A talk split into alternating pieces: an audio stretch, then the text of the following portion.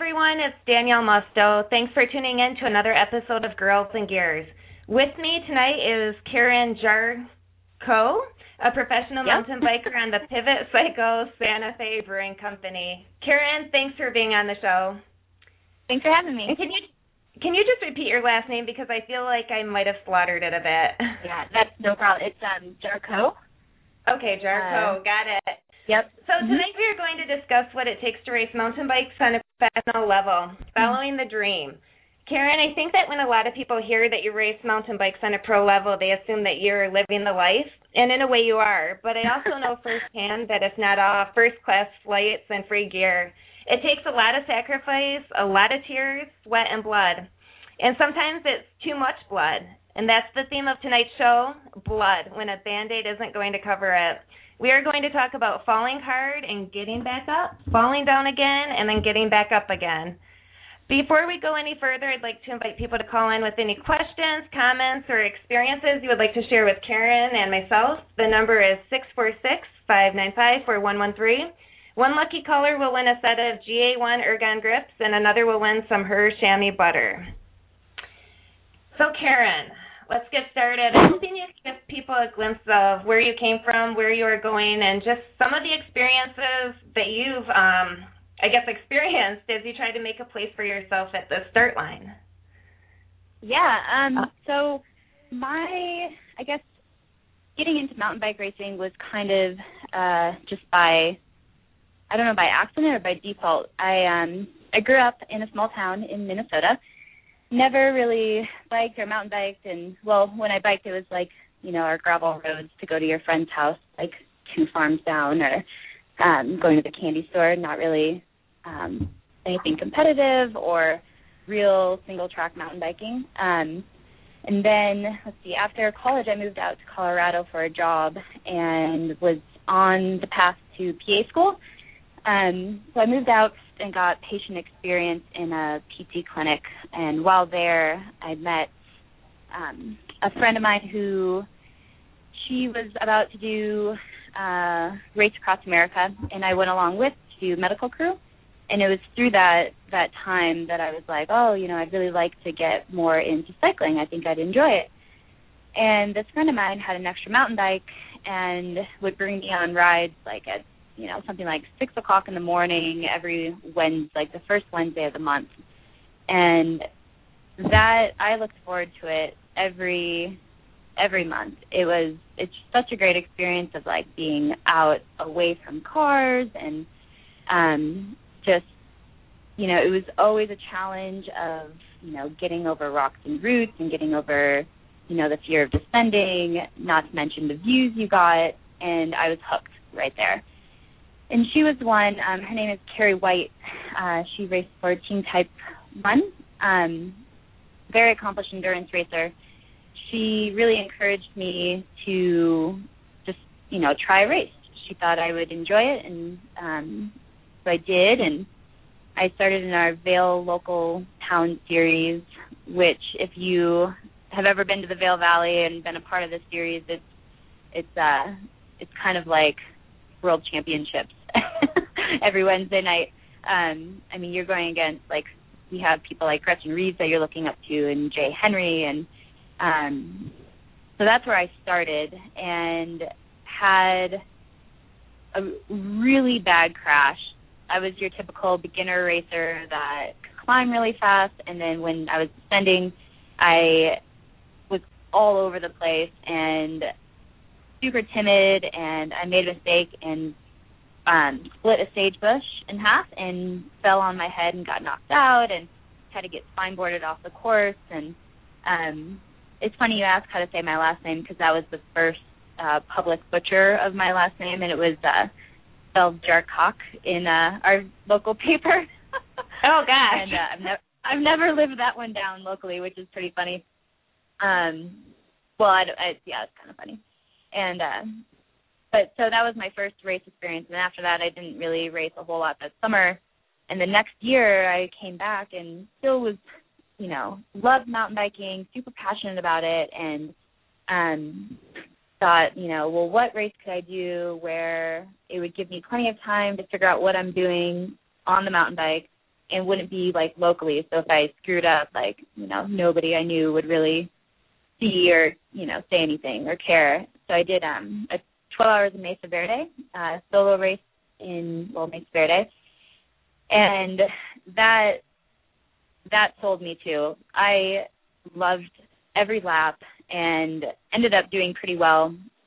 Um, so that kind of started my motivation to, you know, just keep pursuing it and keep keep racing. And you know, one thing led to another, um, and I started doing more races and kind of bigger races, and um, which then kind of led to a move to California um, to work in a bike shop that I was going to be doing some racing alongside of managing a women's shop, which unfortunately ended up um, not being too many too much racing. But I get do, I got to do some, and um, that year I did the level Leadville 100, and I came back and did that, and that was the one race that was that motivated me to um, come back to Colorado, where you know where my heart was and where you know the mountain biking that I loved was, and my friends and so I, it was a really short time in California. Um, so came back here and then was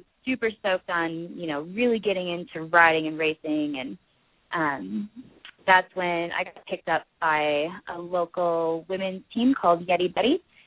They are based in Golden, Colorado, and um, they're really what uh, helped me kind of get out there and do more races that were a bit more competitive and um you know kind of gave me an idea of you know if I want to be an athlete in a female mountain bike athlete you know what races should I be doing and um you know what does it take and what do I need to do and you know they were they really built a really good foundation for me to work on um so that year I got my pro license um, which was last year, and um, kind of just you know did as many races as I could and and afford. Um, mostly cross country at that time because uh, I found out that you know the cross country racing was a bit more uh, competitive and a little bit more in you know it was fun because it was you know you stayed together with people a lot and it was just super intense and fast and every second counted, and that was fun for me. And um, so that's what I've kind of focused on since then. Um, and then this year, I made a switch to kind of a more supported team, which feel really lucky to be on, which is Santa Fe Brewing Company, uh, Pivot Cycles, and they've just been great. Pivot Cycles um, is super stoked on riding and just getting people out there, and you know, not necessarily the results although you know it does help when you do have good results but just um being really passionate about riding and you know getting other people out and encouraging other people to get out and ride uh so i guess that's kind of the long of how i've gotten into mountain bike racing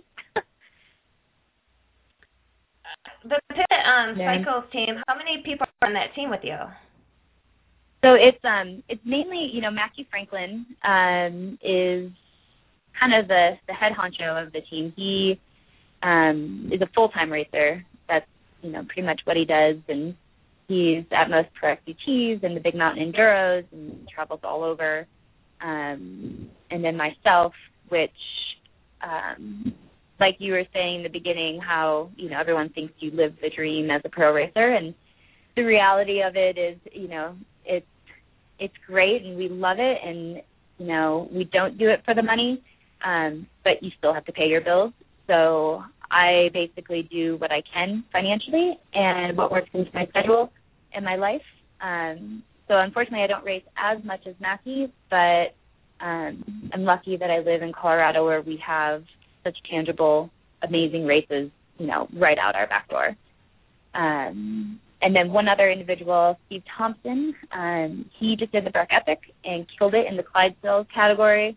Um, and he's done. He did a couple of the enduros as well. Um, but even more so, Steve um, is more. You know, he coaches and he's you know not out there racing as much, but is still really passionate about the sport. And when he is out there, he's so great to be with, and um, you know, really fun to hang out with too. So that's our team. So, so basically, went from being on like an all women team to being the only woman. Is that the is that the case? Yep. So that's definitely what happened, and it um, it's you know, I grew up with two older brothers, so I I I'm pretty comfortable around you know predominantly a male population.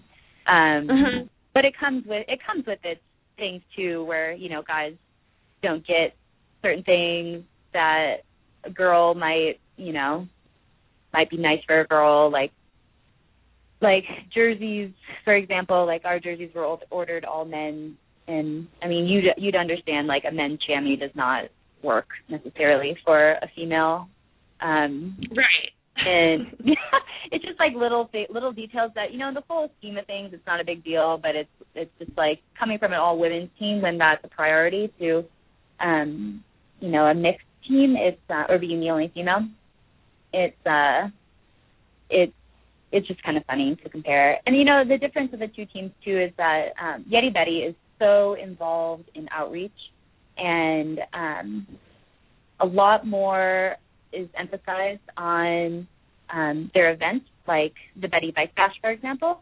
Like last year, um, so last year I, I worked the Betty Bike Bash, which was a great experience, and it was so cool to see an all women's race and every level, um, you know. But I couldn't help but really just be itching to be out there racing when I saw all the pro girls line up and be like, well, this is such a great opportunity to, you know, when else am I going to be able to line up in an affordable race in my backyard with Georgia Gould and Heather Irmiger and these women that I've looked up to, um, you know, in the short bit that I've even understood mountain bike racing.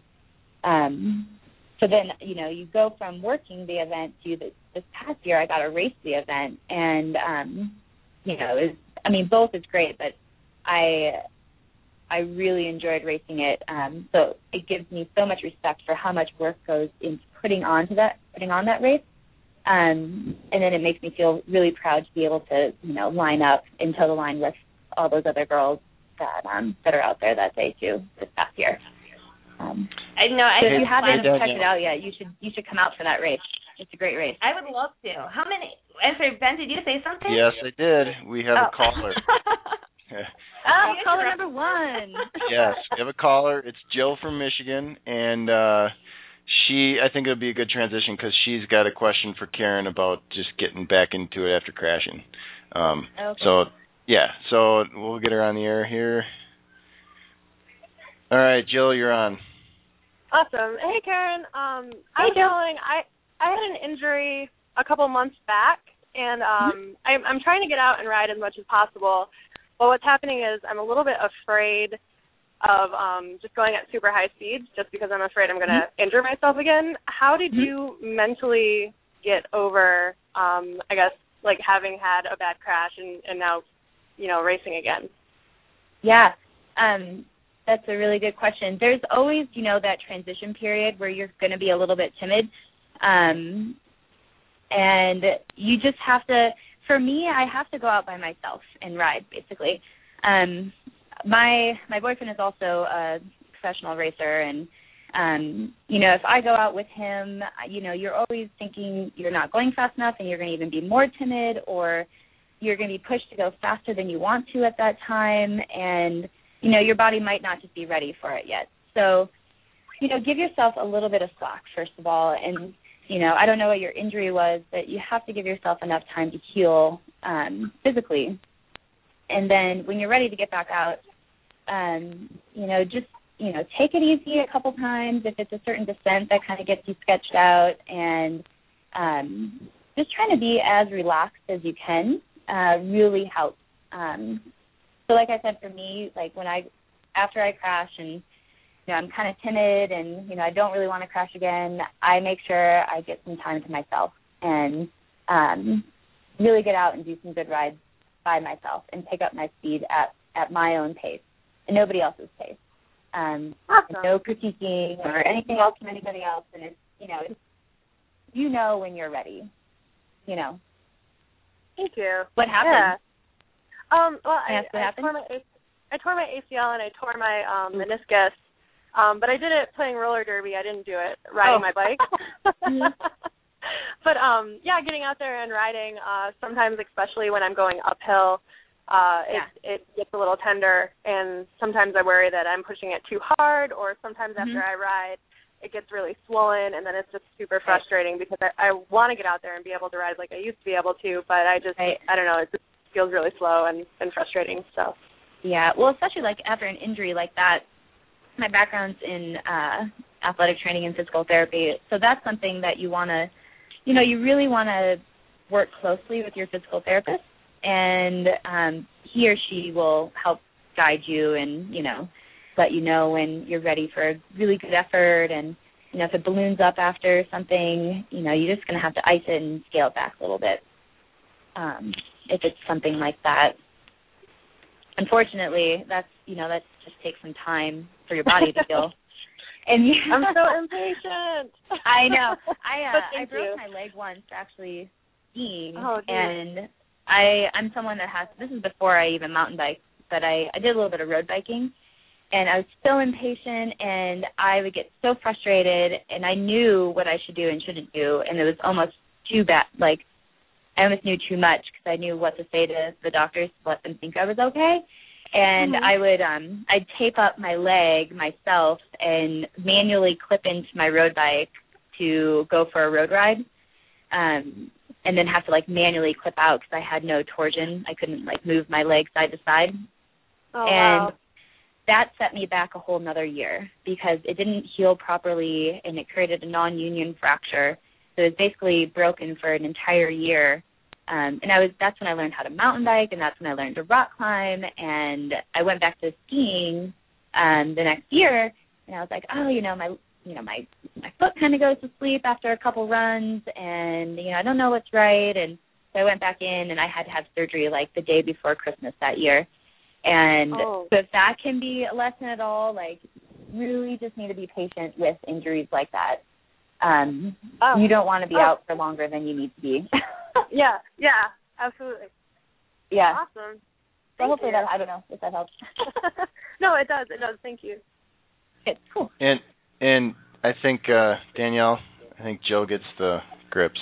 You do. You get GA1 grip. And and You is this the Jill? Is this ones?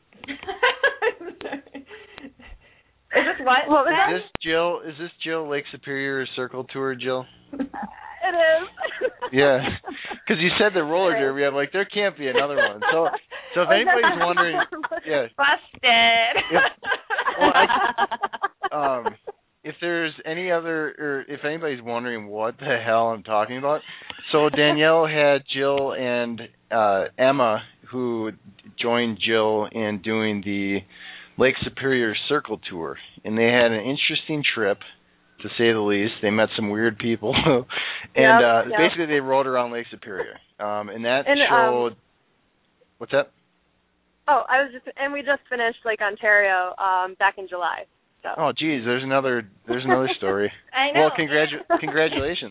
And Karen Jill will be That's at crazy. Iceman. So if you come to Iceman, I, I'm trying to get Vicky Barclay and Sarah Kaufman up. We can just have a Oh, big yeah. like girls and girls reunion. Yeah. Yeah, we'll have a girls' I gotta- party.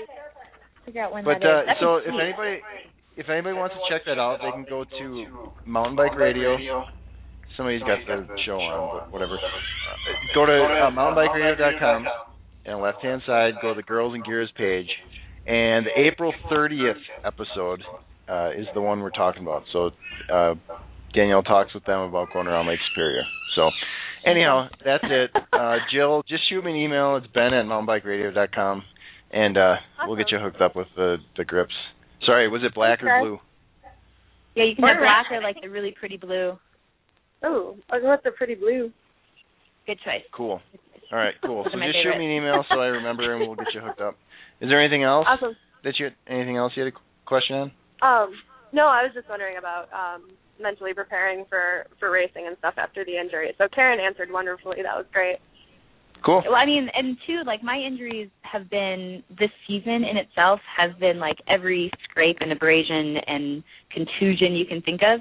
What you're dealing with is is much more like you have to just you know it's in, it's more internal and it needs your ligaments need to heal and um so uh I would stay close with your PT keep tight with that he or she and they'll uh, they'll get you back awesome thank you no problem all right cool Jill thanks and uh yeah we'll Yep. be hearing from you soon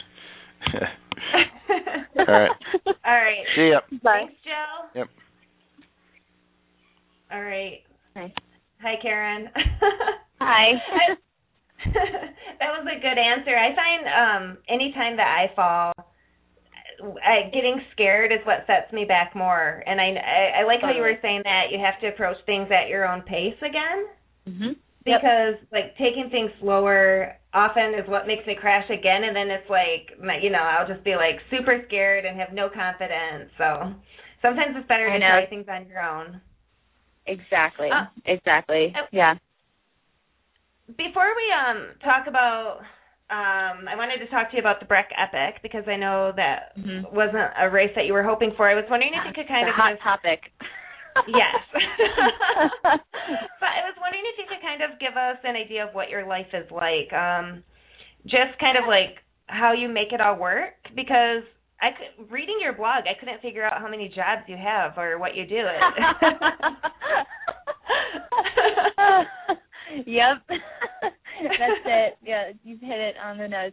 Um well it's funny 'cause, like the whole progression of my work like I came from, you know, super structured and you know, I was going to be a physical a physician's assistant and you know, that's like that's what you do and that's all you do to like, oh, well maybe I want to be an athlete in the sport that's the most unsupported financially there is. um yeah. So to kind of make it all work, especially being so new at it, um, I mean, I'm very fortunate to have the sponsors I do, um, but I don't get a paycheck, and um, I I do work a lot of flexible jobs in order for me to try to train as much as somebody that um, kind of gets a paycheck, uh, which is impossible. I feel, but you know, I I keep trying. um, so right now, what I do is um, I work for a friend of mine, uh, Mike McCormack, who also puts on the Breck Epic. Uh, he put on the Firebird. Um, so I would be absolutely lost without him because he he gets it. He understands the, the industry. Um, he sees potential in me, which is so you know motivating and just it's really special to find someone like that that kind of you know sees your worth and wants to support you that way. Um, so I work very flexible hours with him, helping with his PR company, as well as um, I watch his kids. Um, so that's kind of my most standard job. Um, and then I do, you know, everything from babysitting to house sitting to dog sitting. Um, I, when I was in California, I I was in touch with um, uh, a touring company, cycling touring company. So anytime they're out here, they're out here right now um, for the pro tour. Um, so if they need an extra hand on something or an extra rider to ride with their clients, uh, I go and do that for them. Um, I'm kind of a Jill of all trades. Kind of work. I piece it together day by day, basically. Sometimes, if I'm lucky, week by week. Um, and that comes with its, you know, it's it's really great because I can be very flexible, but it's really difficult to um, have consistency and reliability of you know cash flow to pay your bills and all of that. Um, so it, it's kind of a double-edged sword. Um, what I do, and you know, I go back and forth all the time, especially when I go through slumps of like bad races and bad crashes and just frustrations of like, you know, is this worth it? Can I do this for this much longer? Should I go back to something more rea- reliable? You know, and and somehow I always pull myself out of it and go ride my bike and think that oh, it's all going to work out. you Yeah. know, something will come together. Like you know, I get a call for another job randomly that will help me make ends meet for that month, or or what. You know, I wouldn't recommend that lifestyle for anybody, and it probably gives my father a heart attack. Uh, you know, like just anxiety all the time, uh, worrying about me. But um, but for now it works, and um, you know, where it could lead, you never know, and I'm always open to new opportunities. Um, but ultimately, you know, I do want to be out there riding and racing at all possible, whatever is possible with that. And, I hear you. Know, you. I Um, mean, you understand. There's no, there's no, there's no support for unless you're Georgia Gould or, uh, you know, I mean, the Luna Chix is pretty much the, the, the best U.S. women's team, but that means you have to be like, you know, top five cross country in every race almost make it. oh yeah. And it's kind of and impossible I- when you you look at what it takes, you know. and I and I know I I know I'm so lucky and I appreciate my sponsors so much. Like they are so awesome and this past weekend I was um at QBP Mhm. which like hosted salsa and Lazer helmets and everything and I was like I found Mhm. the perfect job there. I was like I want to be your dog walker. yeah. totally. See, and I just watch their children, so yeah, exactly. it all works out somehow. yeah. No, I did Yeah. some dog sitting this summer too because I was like, that's the perfect way to get training in and pay for races. Yep. But I was like walking the dogs constantly, so then when I would try to do my workouts, I tell my coach like, I feel like my legs are gonna fall off. yeah, it's because you just went for a five mile hike with two dogs. yeah. um, it takes some balance for sure. I've learned you can. uh So I walk dogs sometimes on my bike. Um, okay. Like some people have the the leashes that go around your waist, so you you don't get tugged by them as as much on the handlebar. Mhm. Um, and that works really well for for me. oh but even watching kids gets exhausting. I can't. I can't even imagine what it would be like being like Barry Anderson or someone who has children and still kills it on the bike. I mean, they, they suck so much don't know energy out of you. I I don't mean, I know love how they kids, do it but either. wow. Yeah. I know. Crazy. Um, all right, let's just get to the Breck Epic and talk about it. This was a race that, and this is just kind of going back to like talking about the highs and like lows of racing. Um, the Breck Epic, this was your second year of doing it. Yeah, And, it's like the um, black cloud of racing for me. well, and last year, I mean, that was your first experience with the stage race, wasn't it? Yep, that was my first. Well, last year was my first year, like just racing at the pro level in general. Okay. And stage racing definitely for sure is my first experience. Okay. Well, let's just talk a little bit about last year. First of all, like what I mean, was it overwhelming or what happened? The, you know, your first year of doing the Breck Epic. Um, you know, I don't know if if it's you know overwhelming per se. I mean, I guess it's overwhelming Hey- for everybody. hey, guys. Uh-huh. I'm I'm gonna cut in for a second. Somebody, it sounds like somebody. We're getting some feedback. I don't know if you guys hear that. hmm Um, but one of you, does one of you have the the page open, like the link? I'm not. no. Okay, Nope. Karen, you don't have your computer open or anything? Might ju- just No, might just be your phone. off. I'm not. I haven't figured it out yet. So. Well, you I have like fine my hands free thing on. Yeah, you sound fine now. Maybe maybe it's you, Ben. It might be me. I'm going away. Sorry, but I just want to remind people um, if they want to call in and share an experience once you get to start talking about the Breck Epic, we have two more uh, things of uh, the chamois butter. So call in, you can win, or you can get them rather. It's not really And- winning; and- you just call in and do it. And it's Yeah, and it's not just chamois butter, chamois butter it's her fur. chamois butter. Sorry, it's Yep. her chamois butter. Yeah. So it's pH, Butter. pH balance for a, a needs. need. Is And that strong shea enough for a guy? Balance for a woman. smells Is that much better than Jeff's chamois chamois butter. All right, I'll I'll I'll bitch out F on that one. So okay. so back to the Um, Breck Epic. Um, yeah. Do you want to? Okay, just year- give us an overview of the race. It's six days long, right? So it's um the race is six days and the distances are you know just like a tad longer than your typical cross country distance. Um so depending on who you are, it really looks at like, you know I mean this year the times are ridiculous like when Todd Wells was there. So it's like you're looking at two and a half to five hours potentially even like six or seven hours on your bike every day um, for six days. And it's in Breckenridge. Um, you start and finish in Breck every day, which um, just learning about other stage races, that's pretty atypical and actually kind of a luxury. Um, so you don't have to tent it. You can stay in the same condo, um, and you're never really riding the same trail twice either.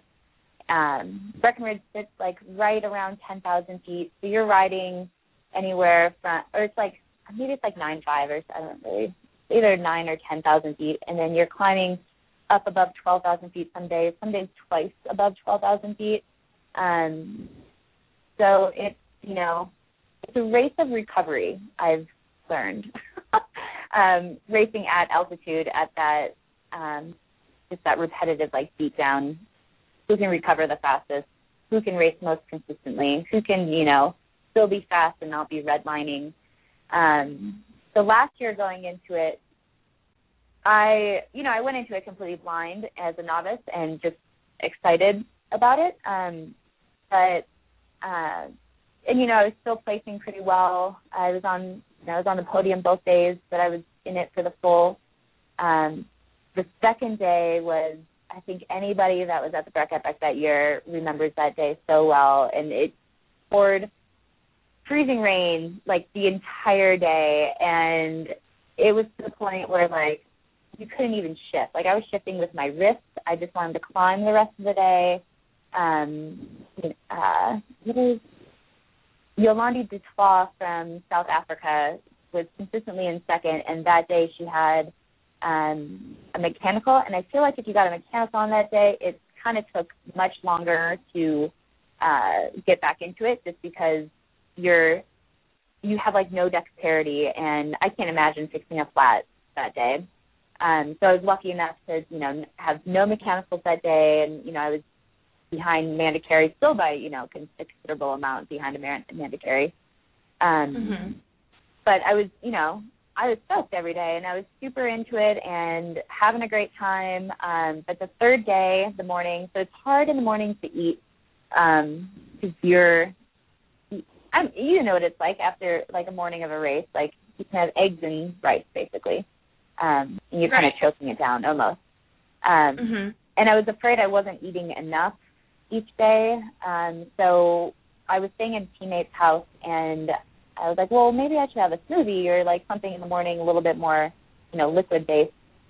And I have um, a bad reaction to uh, gluten or dairy, and um, it's completely my own fault for not double checking what was in the smoothie.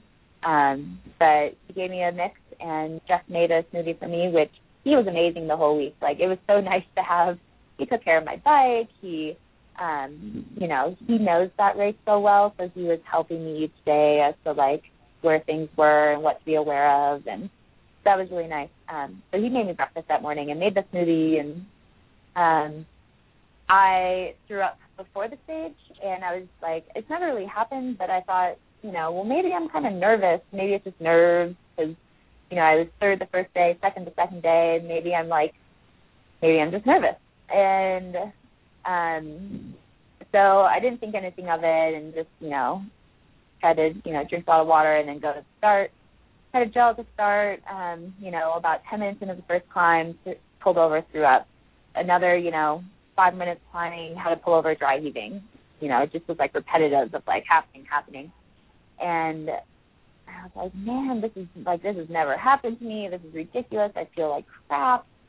Um, and Mike, the organizer, um, was up there at the at the the crest of the first climb, and I was just a wreck. Like I can't imagine what I look like, and I he basically told me I was done, um, which I'm sure was the best decision um, but it's never easy looking back at it, and you're like, oh man, like, you know, I could have kept going or whatever, but ultimately it was the best decision for my body. And you know, he's just his he's looking out for everybody when he's out there. He wants everyone just to have a clean race and enjoy themselves. And I was obviously a wreck.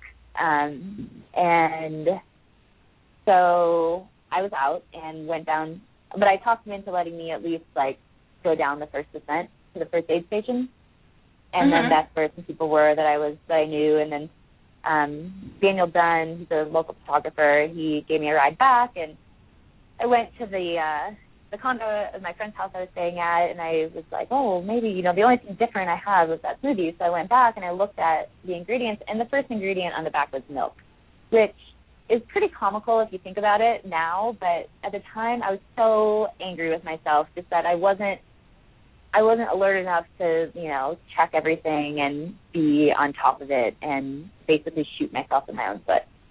Um, Right. but so you know slept through the whole day stayed you know somewhat uh, you know alive that day and then um felt you know decent but then realized i was you know i didn't really understand the rules of a stage race either if you don't complete a whole day you're you're completely out of contention um so i i had the week off so i just you know stayed up there and chilled and rode and um you know cheered for friends and um wanted to ride the other stages though just to see what they were like. So i rode the rest of the week on all the stages um but after everybody had passed and not at a not in like the race at all. Um so i knew what was going to be because i was like oh i'm going to come back next year. I definitely want to finish this.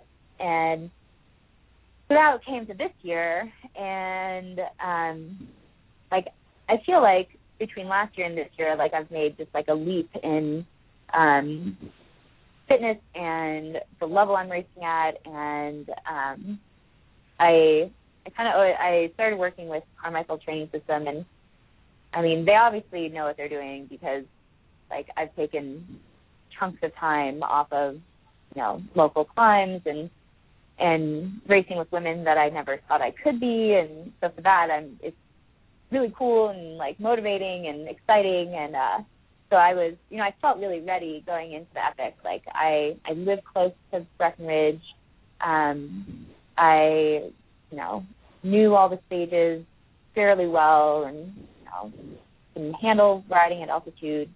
Um, knew the descent, you know, enough to to not feel like something was going to surprise me, and um, I was ready. I was really excited, and um, but that leads me to you know all the crap that's happened the past month, um, which uh, is not really fun to talk about. But I feel like as a female athlete, I'm now learning it's more common than what we put on, and nobody wants to talk about it because it's kind of embarrassing. But um, you know, as as females, we have to deal with other things outside of just racing. Like we have um, obviously every month we're just like super hormonal and we have to learn how to balance that out and um I've always had issues um every month around my period I get really bad symptoms for it takes me out of riding or anything for like a day and a half and I've been able to kind of manage it um but I knew it was going to happen the first day of the epic. Um and I was like oh great. Like like what what am I supposed to do? And like yeah that's like, that's not fair. Well I mean it's there's there's no fairness. You know it's it's not I a matter know. of it being fair or not. It's just like well it sucks. That's the only thing. It's like it's um but it you know so that actually because I've always just dealt with it and um that made me actually go into my doctor more and be like well these symptoms are happening and and then you realize that that's actually not really normal. So then you realize, well, I should probably be proactive about this. So about a month before the epic, um, my doctors kind of figured out that I have what's called endometriosis, um, which is, I guess, any man that's listening can start not listening if they don't want to hear the word uterus. but uh, um, it's when it's when cells of your uterus uh, grow in other places outside your uterus. So when you have your period and um, have those symptoms, they are exacerbated um, in other areas. Um, so like, you know, I would have flu-like symptoms every month with a fever. Um, you know, I have to stay close to the bathroom. Just like you know, not not ideal things for a stage race. Um, so going into it, I already kind of knew I was going to be screwed. Um, but I wanted to prepare anyway as well as I could, and um, there are preventative preventative things that my doctor said I could try to help symptoms. So I did those things, and I had an IUD put in. And what the doctors didn't say is that you could also take a while to normalize um, getting this put in. And lucky me, I'm one of the few that reacts badly and had a month long period basically, which is great for everybody, especially Jeff having to deal with that too. And, you know, highs and lows and just all over the place and, you know, some days feeling sick and some days feeling fine. Um, but like, you know, the the few days before the epic, you know, I thought I was feeling really good and, you know, I think you get to a point where you're just you're so set on something as leading up to an event that you're like, I'm gonna do it. I don't care what it is, like I will do it with no foot. you kind of just you become immortal in your own mind almost and uh think this is okay. Um which looking back I'm sure I probably shouldn't even done it, but whatever. I you know, you learn and um so I lined up, you know, the first day and it was you know, I actually felt really good for an hour, hour and a half. Um and like was bleeding and never redlined and never hurt and like stayed within my goals that whole day and and then like we came up to a pretty substantial climb that I've never liked. It's called uh, Little French Gulch. Um, it's in every race in Breckenridge, and you can never get around it. It's just it gets it's high altitude, it's loose grease fieldish like climbing, and I've only cleared it once. Like I'm always off my bike hiking the little last section, and I knew like I had to scale back there. Um, like thinking like if I'm doing a six day stage race, I never really want to get in the red. So I started feeling back there, and I also started not feeling very great there as well. Started, you know, cramping and you know, really embarrassing heavy bleeding and just not having a good time. Um, and that's when Sue Haywood caught me and uh, Kate Aardal uh, from Canada, and um, shortly after um, Amanda Carey. And after that, I was like, you know, sitting in fourth is not a bad position. Like six days, you'll pull through, you'll start feeling good. And I didn't. I did not feel good the rest of the stage, and just kind of stayed within myself and within my own pace, and um, finished with uh, I think it was five and a half minutes back off the first place pace. So I'm thinking like, you know, I'm still in it. It's fine, and you know, that wasn't terrible. Feeling crappy, like I could probably do it again, and so lined up the next day and um you know again felt good for the first hour. And then the wheels just fall off. And this time they fell off and didn't come back at all even continue. And um it was just is not fun, not you know, I felt like I was gonna be out there forever for how many times I had to pull over into the woods and go to the bathroom. And you know, it's embarrassing and it's just like you don't even feel like you're racing at that point and it's you know, you feel like you need to be sleeping and, you know, next to a bucket if you have to throw up almost. And um, you know, I feel like my body was screaming no and um so I pulled out and it sucks a lot. Um but I think that's the hardest thing as an athlete is to know when to stop um, and not really care about having to deal with the backlash of like, oh well, you know, I was sick during a six day stage race and, you know, I raced every day and I finished and you know, those things you have to just not think about and just be good to your body and and learn from it. And uh so this sucks, but that's the whole Breck Epic debacle. of this year and last year. So, will you be going back next year? Oh man, uh, I want to. Yes. Um, okay. Yeah, I definitely do. I I have a good our good friend Kyle Stamp um, lives in Breckenridge, and um, so the rest of the week I oh so I didn't say the rest of the week. so I felt crappy the rest of the day, and you know was Hey, out. can I can I just quick can I quickly jump Yeah. in before you talk about the rest of Uh-huh. the week? Uh-huh. You know, I I know there's been people like first I give you huge props for you know first of all writing up your you know on your website and then Okay. talking about that. Um, but if anybody wants to contact you, if any any women out there or any guys even if that's still listened after uterus, um, yeah, I, you know I have a pregnant wife and I'm I hear this stuff all the time. Um, but you know if anybody wants to you know contact you dir- directly or shoot me an email, I can send it. You know I can get you their email address, whatever. How what's your email address? How do they contact you?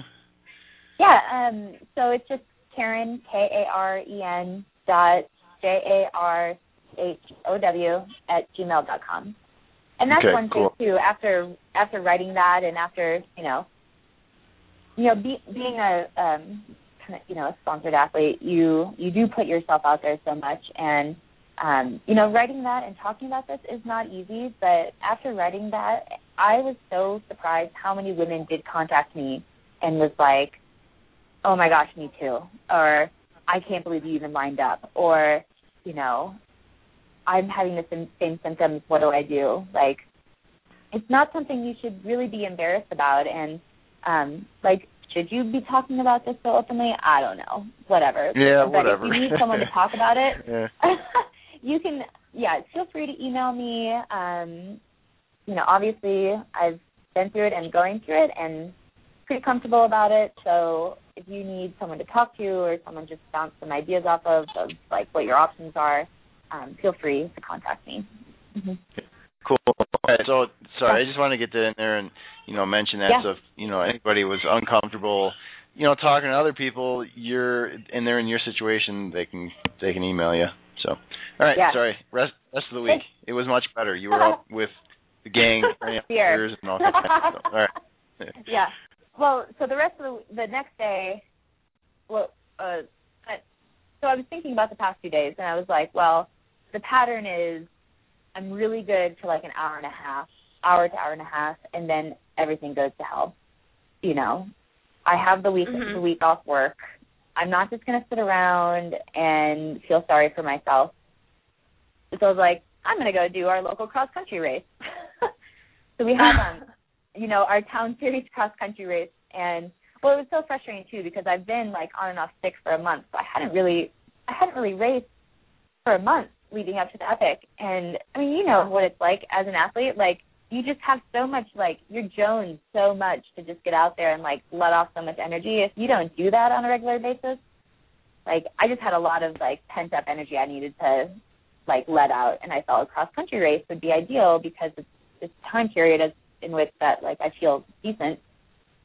Um so I traveled over to I went home back to my home in Eagle, Colorado. Um Mhm. and then the next day we had our town race was in Camp Hale, um, which is kind of between Minturn, Colorado and Leadville. Um and was, you know, was excited about it and knew it was gonna be, you know, an hour fifteen, hour twenty effort and um and went and started and it was like a road like race. Um so we got going and it was, you know, it was Gretchen and I and Gretchen Reeves and myself, um, and it was like nobody was really going at the start, so I went and took the first pull, and then she took the next pull, and then another woman who we raced with locally, Andy, um, who is a POC rep, um, she is super strong. She took the next pull, and uh, we kind of sat in for a good portion of the road with her, and then just went a single track. Um, Gretchen got around and I was right behind her and we went into the single track wheel to wheel. Um, created a very small gap with Andy, but I I was, you know, probably following Gretchen a little too close and somehow I mean we were my Garmin had read we were going fifteen miles per hour um and I clipped the pedal on some rock. I, it must have been like the only rock for like miles because I'm still, you know, confused as to how it happened. And what is Andy, the woman behind me, had told me. So after I clipped the rock, it had set, it sent me five feet in the air, and I landed straight down on my, you know, um, coincidentally enough, my POC helmet. um, and um I was you know pretty shaken and kind of confused and both the ladies stopped um to see if I was okay. You know I told them just to keep going. But I hit my head fairly hard and took myself out of the race and just you know at that point was every emotion possible of just like what am I doing? Like can I finish a race and you know frustrated and angry at myself and you know how do I make such a silly mistake and you know limping myself back to my car bloody and whatever and like not really even caring about that just still just like so frustrated in the moment and and uh you know go back to the start. And Larry Grossman who's uh, a local announcer and a friend of our area was announcing that night and he's he was just like you know I'm he felt so bad which was so nice seeing such like support from Larry um but at that point I was like, I'm just going home. Like like usually I like to like hang out and like go socialize afterwards. But I was just at a point where I was just like, I was so over it. I'm so over crashing and like being sick and just wanted to go. And uh so the rest of my week was mostly just um trying to just have fun and um I hiked up Wheeler Pass and cheered on people of Epic and Jeff was still racing with Yuki and they did so well and so it was fun to be there for them and uh and the next day we did a, a beer feed on top of Boreas Pass and you know that's always fun uh especially when Todd Wells Wells comes over and like the lead pack of men and like beckons you over for for a beer for a PBR feed, uh, which I thought was pretty comical. Um, so it's it was good. It was good perspective of like being outside the race and not in the race, and you know being there to support friends as I would want support too if I was actually racing, and um, so that that was my you know extremely high and low week. you know, when you started telling me about the story of going and doing a cross country race, I was initially like, yeah, it's always good to just jump back in, and I wasn't expecting the turn. I was What's that? What'd you say? To be like that. I've had times like that too, where you just like constantly are just like falling on the ground, and it's like, yeah. oh, when is this going to turn around? And it always does. And sometimes, like you said, just going for a race and hanging out is the best thing, mm-hmm. and kind of just seeing like the other side of things. Yeah. You know, sometimes it's really hard though because you're sitting there and you're like, oh man, you know, I want to be out there. I, you know, sometimes it's hard to watch, but I find it's the best for me to be out there watching. Out there watching. You know what um races I can go to and watch and like I never want to go and do them is triathlons. Like whenever like that's the best race for me to go to because I'll see people like standing and shivering in the morning and having to jump in the water and I'm like, "Yep, this is okay. I get the race by, but I don't have to do that right now." yeah. Um, I don't know. For me it's more like it's still it's so motivating for me to like I mean, it's so e- it would be so easy for me to be like oh my gosh, my second half of the season has been so crappy. I have, you know, been crashing here and there and just not doing well and to just say, it's too hard, I can't do it. I don't want to do it anymore. That'd be really easy, right? Like get a desk job and and, you know, work the 9 to 5 and have the 401k, but you know, being out there and supporting your friends and seeing them and how much fun it is, it keeps me motivated to like, no, I'm going to I'm gonna get back out there and you know I'll be out there when I'm ready. And you know it's I have to remember it's my second year racing as a pro. Like I can't beat myself up too much. And um I have many more years ahead of me. That's why I'm continually telling myself. Um and uh and yeah you just have to you have to keep doing it. Because if you're going to do it you're going to do it now not you know 10 years from now um, ten years from now I can get a done and the job. Bad races, I was going to say that I think like bad races make good races that much better. So then when you have a good Pardon? race, you're like, yes, yeah, totally. Yeah, yeah. No, um, I like it makes me appreciate my first part of my season so much. Like I had I had the best start of the season I could ever ask for. Like racing with women that I've never thought I could race with before. Um, even like you know, coming in before some women that I've never thought I could ever beat before. Uh, so it just makes you so much more grateful for that and to see what your potential is and know, you know, you're going to get there again. Like everybody has setbacks. Um but you know, it's just it's what you do with those setbacks. Like you can either succumb to them and let them take over or you know, you can get back out there and say, you know, F you, I'm gonna do this. so it's oh, yeah. yeah. how you handle it. In your blog, um, I was reading through your post. You wrote that you have an ongoing feeling that your work is more the world racing than having a house, two kids, and a white picket fence. and I like that. Oh, cool. Well, you understand what it's like growing up in the Midwest. the. Like, yeah, I don't know. I'm from a really small town, so it's um, it's it's hard for people to understand sometimes what I'm doing, and it's hard. Um, I mean, it's hard for anyone to see anyone living their life not uh, to achieve what they think they should be doing. You know, like, um, but you, I don't know. You just have to live live your life and you know figure out what makes you happy and um what makes the people around you happy actually more more so and um just keep doing it Do you have any other plans for next year? Are you going to be going to Interbike to talk to sponsors, or?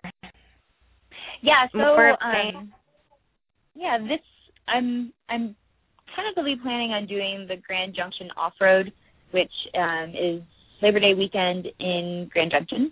Um and it's put on by todd sadow who puts on the whiskey off road or the the whiskey fifty. Um same format like friday's going to be a fat tire crit and then sunday is a, a forty mile race. Um pretty technical. Uh grand junction is super chunky and um i love riding grand junction. It's really fun. So i think that's uh what i will do next.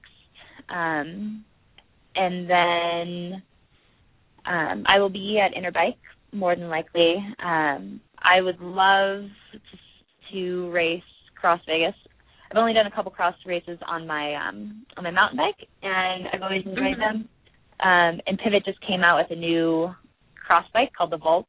Um, so trying to work details out just to see if that's possible. Um 'cause Interbike, Interbike is uh, it's so hot and it's long and it's it's cool to see all the new things and everything. But I went last year for the whole week and it was a little bit much for me. Um, so I think it'd be so much more fun to go this year and like go race and then uh, spend a couple days at the expo because it's Vegas. I mean, it's it's dirty. Yeah. it's hard to leave the mountains that time because it's like it's such primo time here for you know fall colors and trail conditions and um but yeah I'll, I'll, I want to go there. Um, Pivot just came out with some really cool things for 2014, so I want to check out um, a couple of their 650B bikes and um they're such great people. I love to just go see them, and it's you know Interbike's a great time too, just to um, put faces to the names that you see in emails, and um, be able to say thank you to a lot of people. So yeah, I'll be there. Are you Nice. gonna I'll be there? be there, so, so Oh, we'll be able to. yeah. nice. Um. Anyways, You- I think we're almost out Yeah. of time. But I Aw, think that we're man. going to get to Karen part two at some point. okay. oh, nobody I got know we have- chamois butter. No, but, that's but Jamie and I was gonna and I was gonna put in there too. And I was gonna say the same thing as you, Danny. Um, but let's do this. Let's. uh How about uh Karen? What's the Santa Fe uh, team page, Facebook page? Um, it's just Santa Fe Brewing Pivot Cycles. Okay, so you the first two people, let's say, uh first people leave a comment on there, get uh get a, a tube of uh the chamois butter.